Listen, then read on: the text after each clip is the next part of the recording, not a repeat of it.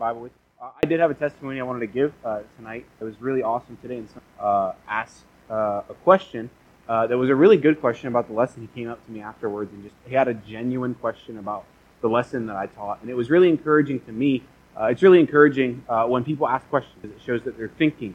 It shows that the message really, you know, it not only entered their mind but their heart, and they've been meditating and thinking about it, and it's really encouraging. I just wanted to uh, kind of throw this out there. And a lot of times as adults, we can come to the, we don't want to ask questions. We feel like, you know, we've been saved for a while. We, we, we kind of know the Bible, but there are times even in my life when I have questions about maybe something that I read or maybe a message. And I, I think I speak for pastor as well uh, when I say that questions are always welcome. No matter how controversial you might think the question is, uh, questions are always welcome. And I get really excited when teenagers ask questions. And so that was really encouraging for me this morning. We're going to be in Genesis chapter 37. We've been in a series uh, the past couple weeks called Growing from Failures. And what we've been doing is we've been taking the worst failures of the Old Testament and we've been trying to grow from those failures, kind of learn what we can do to not fail in those ways in our life. And then also, we've been trying to learn more about who our God is, what, what his heart toward us in those failures. And so tonight we're going to be in Genesis chapter number 37. I'm a really, uh, I, I kind of have a confession that I need to make tonight. I'm a very short person, okay? If you haven't noticed that, I'm only about 5'8", so I'm not a very tall person. And that can be very, very frustrating for me in my life. And I'm not really sure what happened. Neither one of my parents are super short. Uh, I don't know. I don't know really what happened, and it's really bad because most of my college friends are like over six foot, so I feel like a hobbit when I'm standing there. It's really, really bad and I'm only about five eight, and so being short really, really frustrated me, and it's confusing because the doctor kept telling me when I was growing up, hey, the growth spurt will come, like you're gonna get taller, you're don't worry, like the growth, and it never came. So I don't know what happened. I'm still just as short as I was in like fifth grade, so uh, I'm not really sure uh, what happened there. But I, am I'm a very short person, and earlier this week I was talking to Gabby about this. Actually, I think it was last week, but uh, I was struggling because I needed a new pair of pants. And so I went to Walmart and I was shopping, looking through the men's section, trying to find. Sorry, I'm getting a little heated,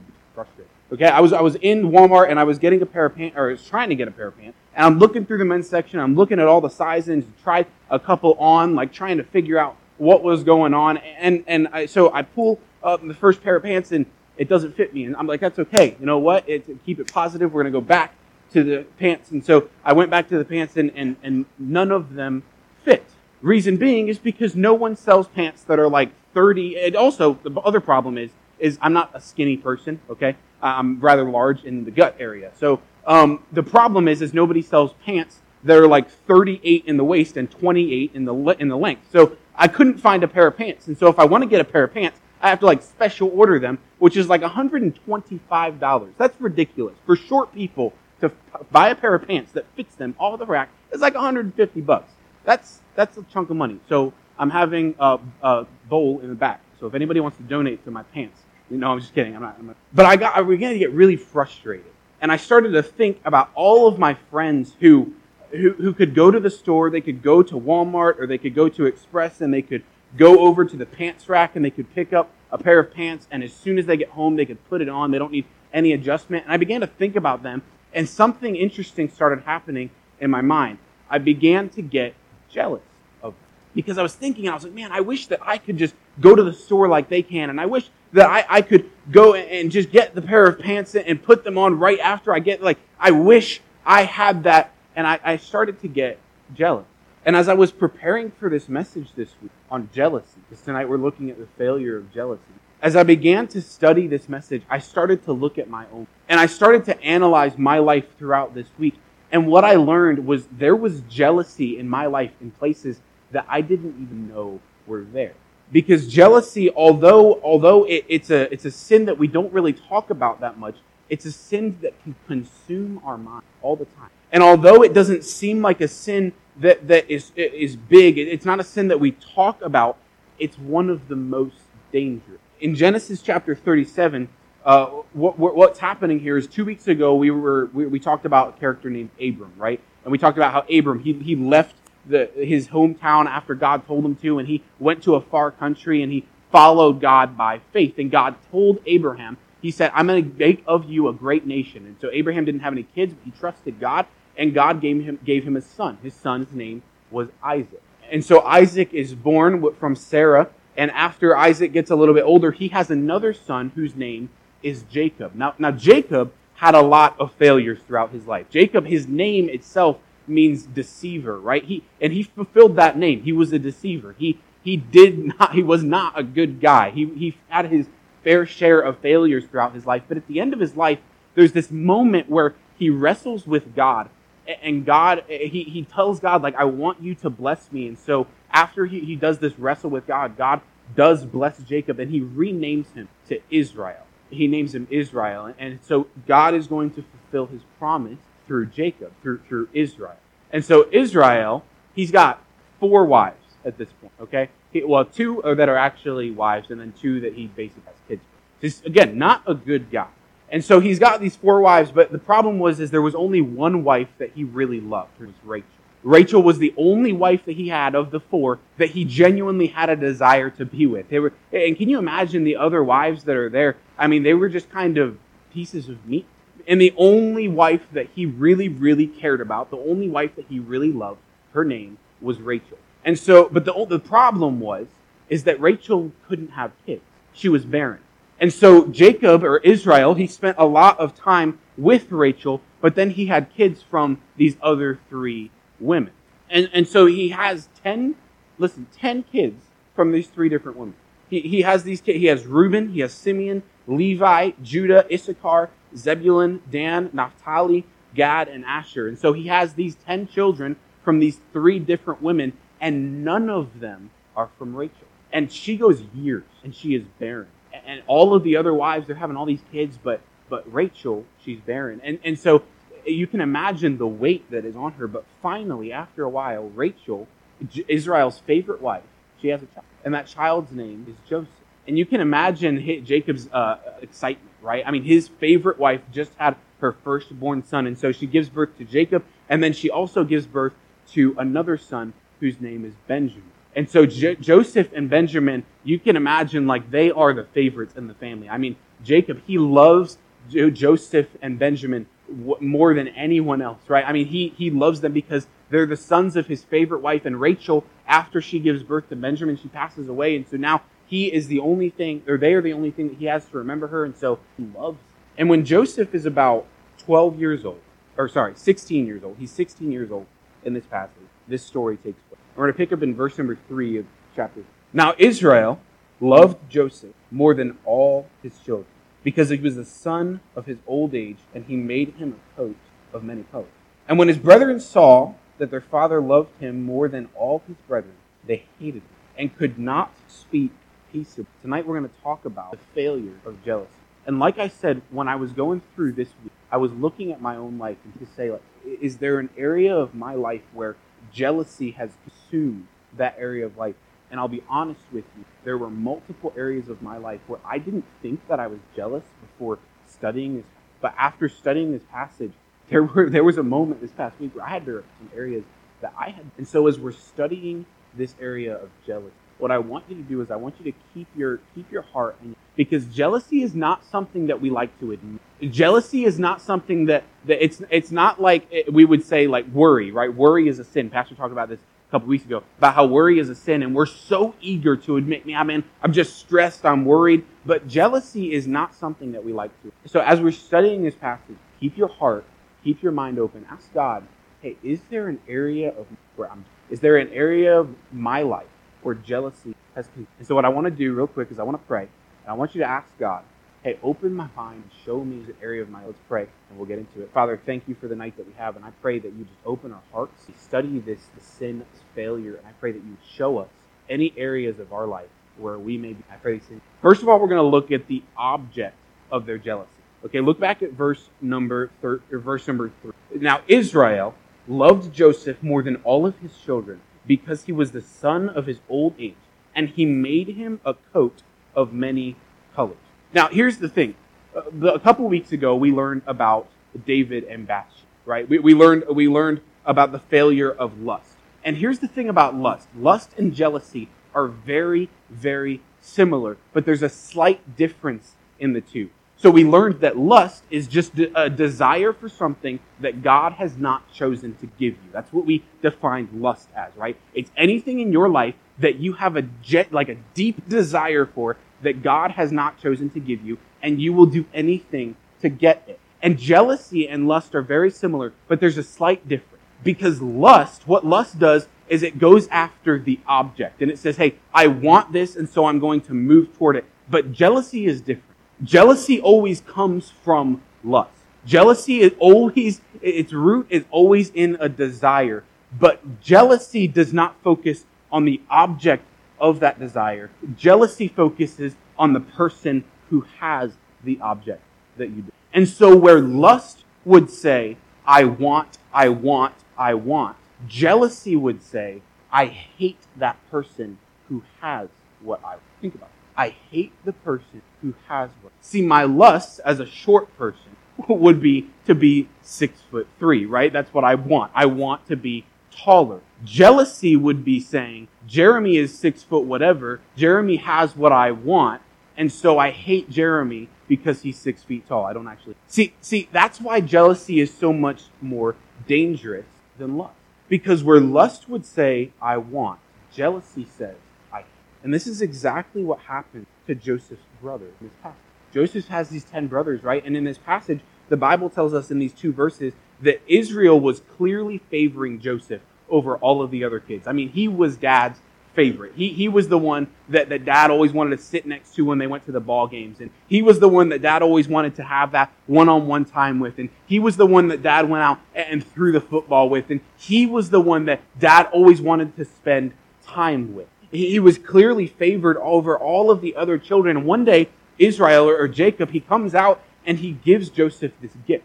He gives them this coat that it's made of many colors. And, for us today, we don't really understand the weight of that. But here's the thing a coat of many colors during this time would have been extremely expensive. The reason for it is because during this time, you couldn't get multiple colored fabric fabric. And I mean, you had to travel to one place to, to get one color, and you had to travel to another place to get another color. You had to travel all over. The, I mean, this would have been a very, very expensive coat. It would have been the equivalent of him giving him like a Gucci bag now. I mean, he, this is like a big deal. And so he gives him this gift, and the other brothers, I mean, they're like, what? Like, you couldn't have, like, sold that coat and, like, get, split the money between all of us? I mean, really? You're going to give Joseph this coat. And Joseph, he's the second youngest one. Reuben, he's the oldest. Reuben should be the one that Jacob or Israel, he, he should be the one that he wants to spend time with. But Jacob doesn't spend time with Reuben, he's with Joseph. He gives him this gift.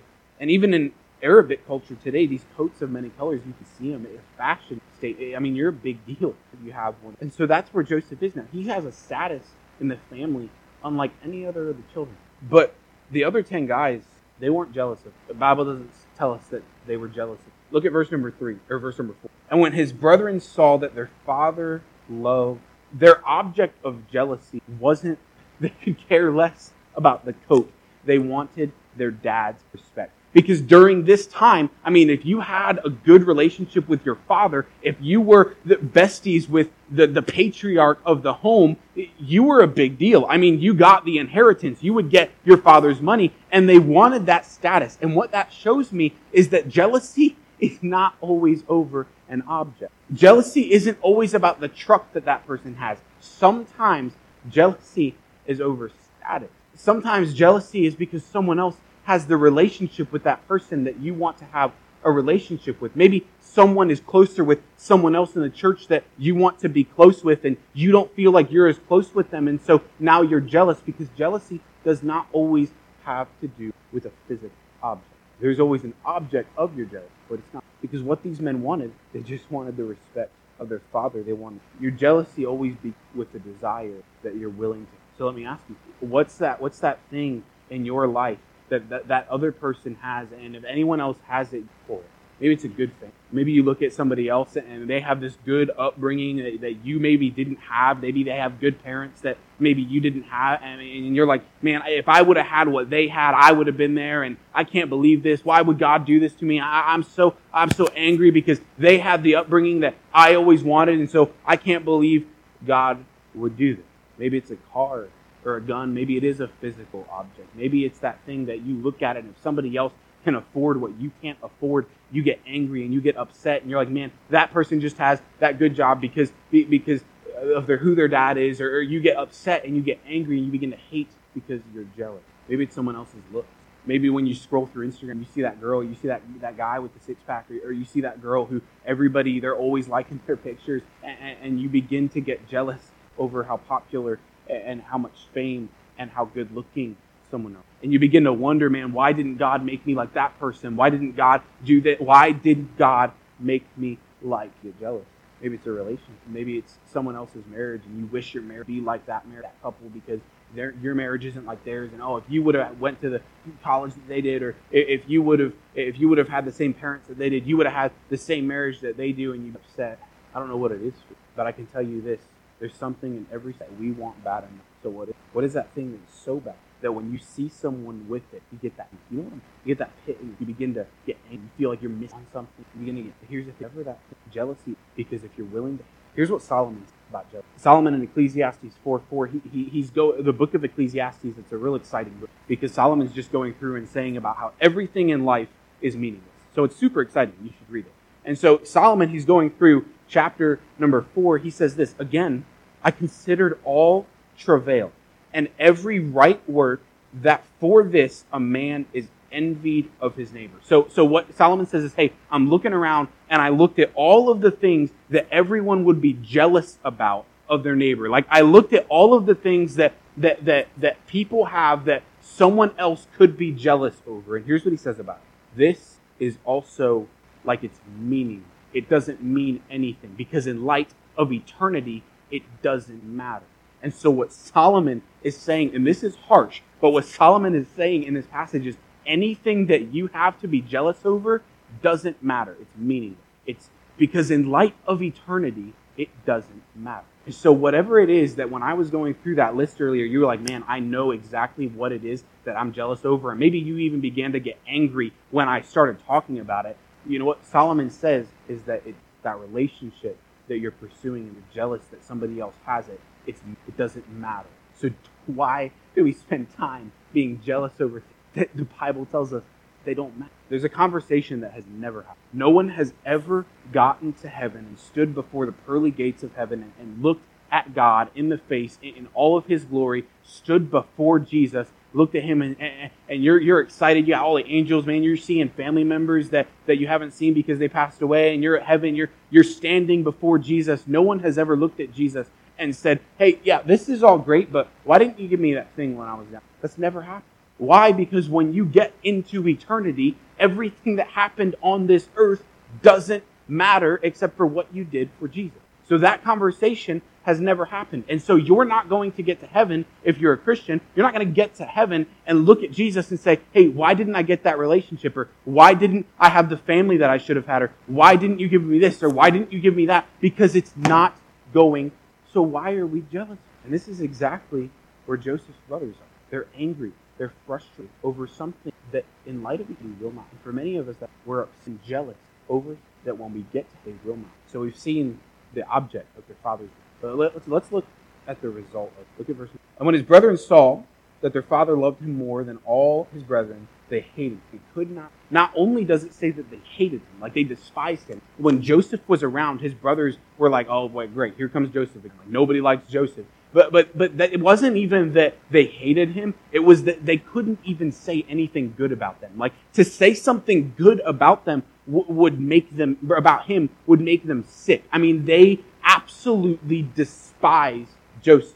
And if we look later in the passage in in chapter, verse number eighteen Here's what the Bible tells us. We're going to read a little bit. Verse number 18, look with me. It says, When they saw him afar off. So, so here's what's happening in this passage. It, what's happening is Joseph's father, Israel, he says, Hey, Joseph, go check on your brothers. Your brothers, they're out keeping the sheep. I want you to go. I want you to, to see what they're doing, check up on them. And so Joseph, he's looking all around. Finally, he figures out where they're at. And so he starts walking toward him. It says in verse number 18, And when they saw him afar off, even before he came near unto them, they conspired against him to slay him. And they said one to another, Behold, this dreamer cometh. See, what happened before, the, before this verse is that Joseph, he had had a series of dreams.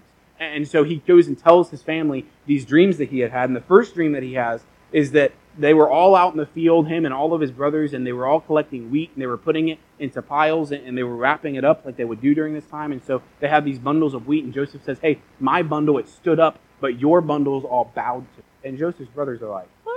Like, who is this guy? I mean, you're the you're like baby brother. I mean, that would be like Daniel. That's ridiculous. it's crazy. The next day, Joseph comes in and, and he says, Hey, I've had another dream. And, and my dream in, in this time was that the sun and the moon and 11 stars, they all bowed before me. And Joseph's brothers are like, All right, that's like, come on, you're lying. I mean, that's ridiculous. Like, really? really? You had a dream that we're all going to bow to you. Like, that's, that's what we're going to do. We're all going to bow to you and worship. Oh, Joseph's so great. No, we're not going to do that, Joseph, because we hate you. And so when they say in verse number 19, Behold, this dreamer cometh, they were mocking. Oh, here comes the guy has all that. Look at Joseph, here he comes. Verse number nine, or verse number 20.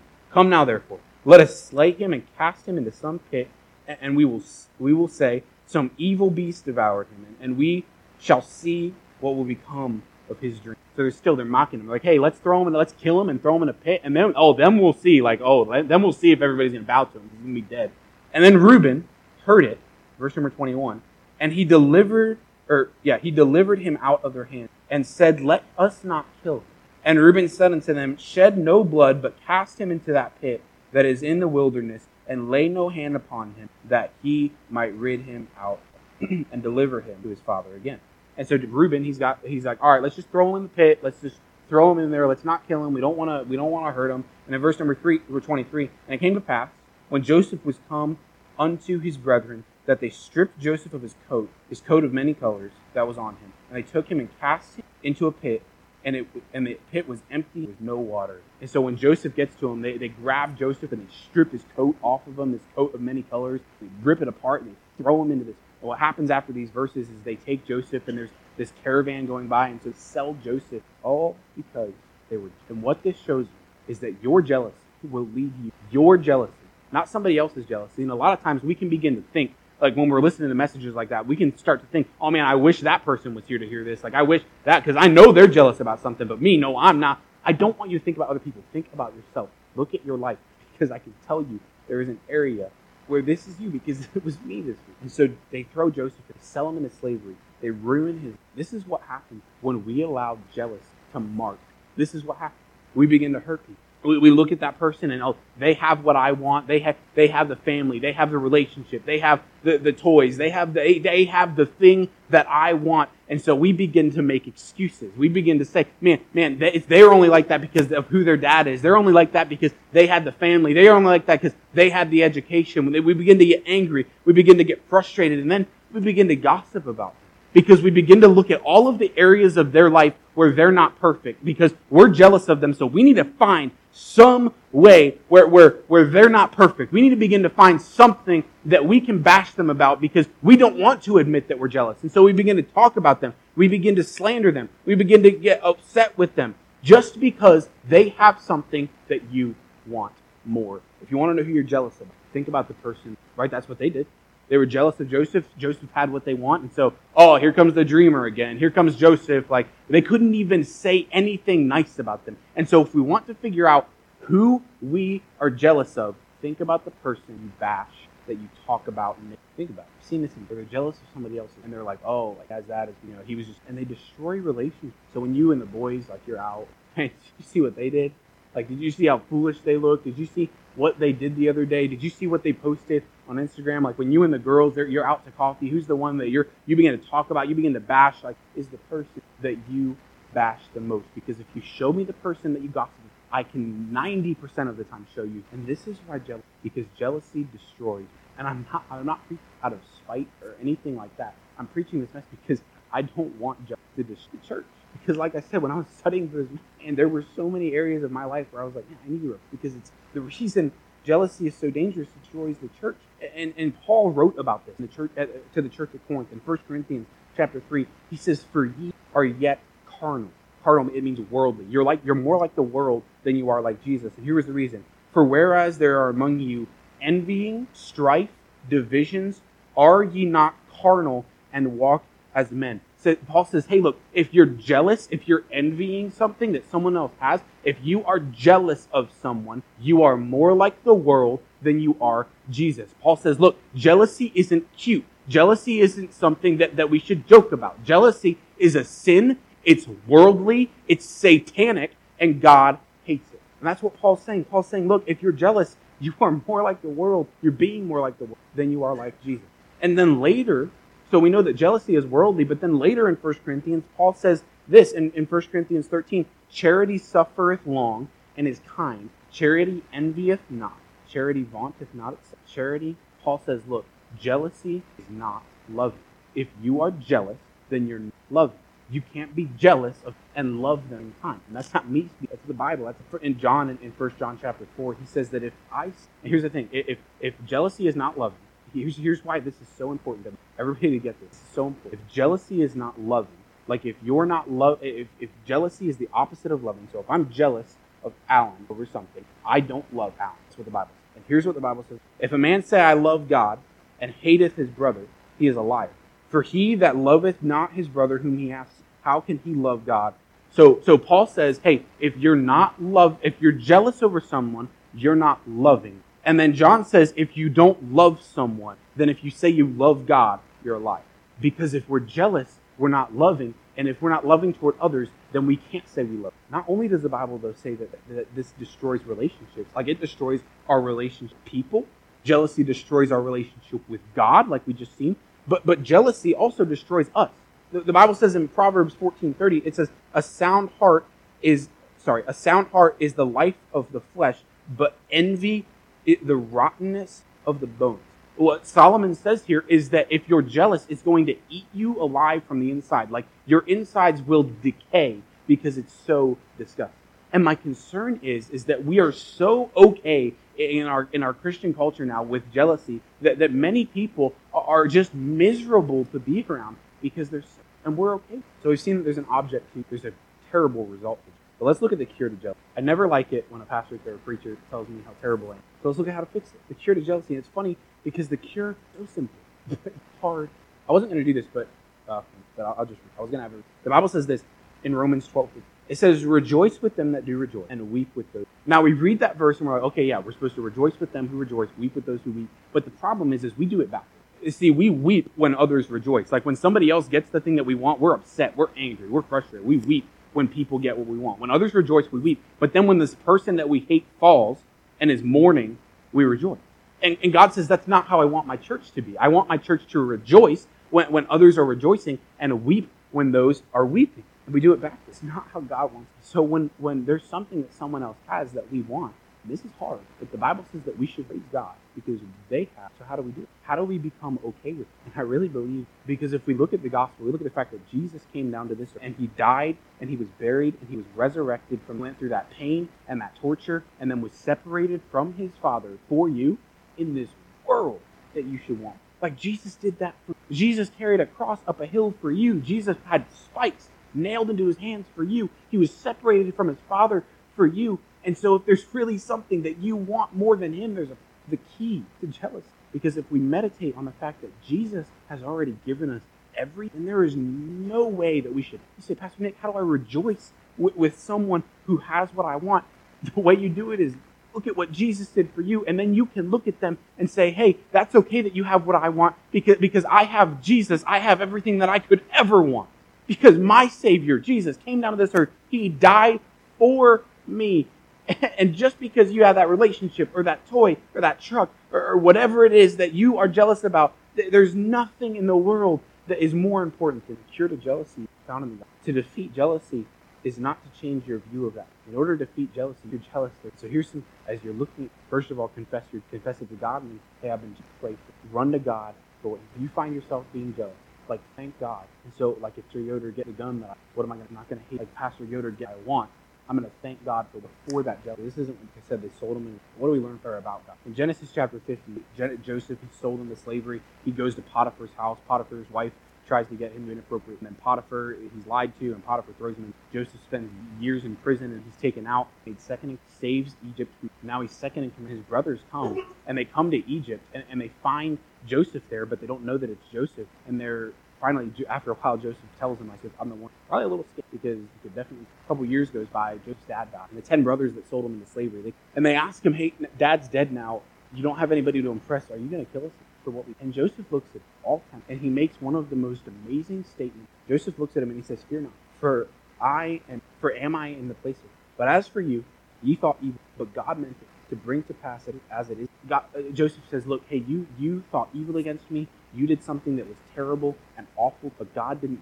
God meant so many of you right now know how God could. But if God can selling and not just forgive them for it, but for good, God can for whatever forgive. You. So go to Him. Think this. Ask Him what. Let's have a.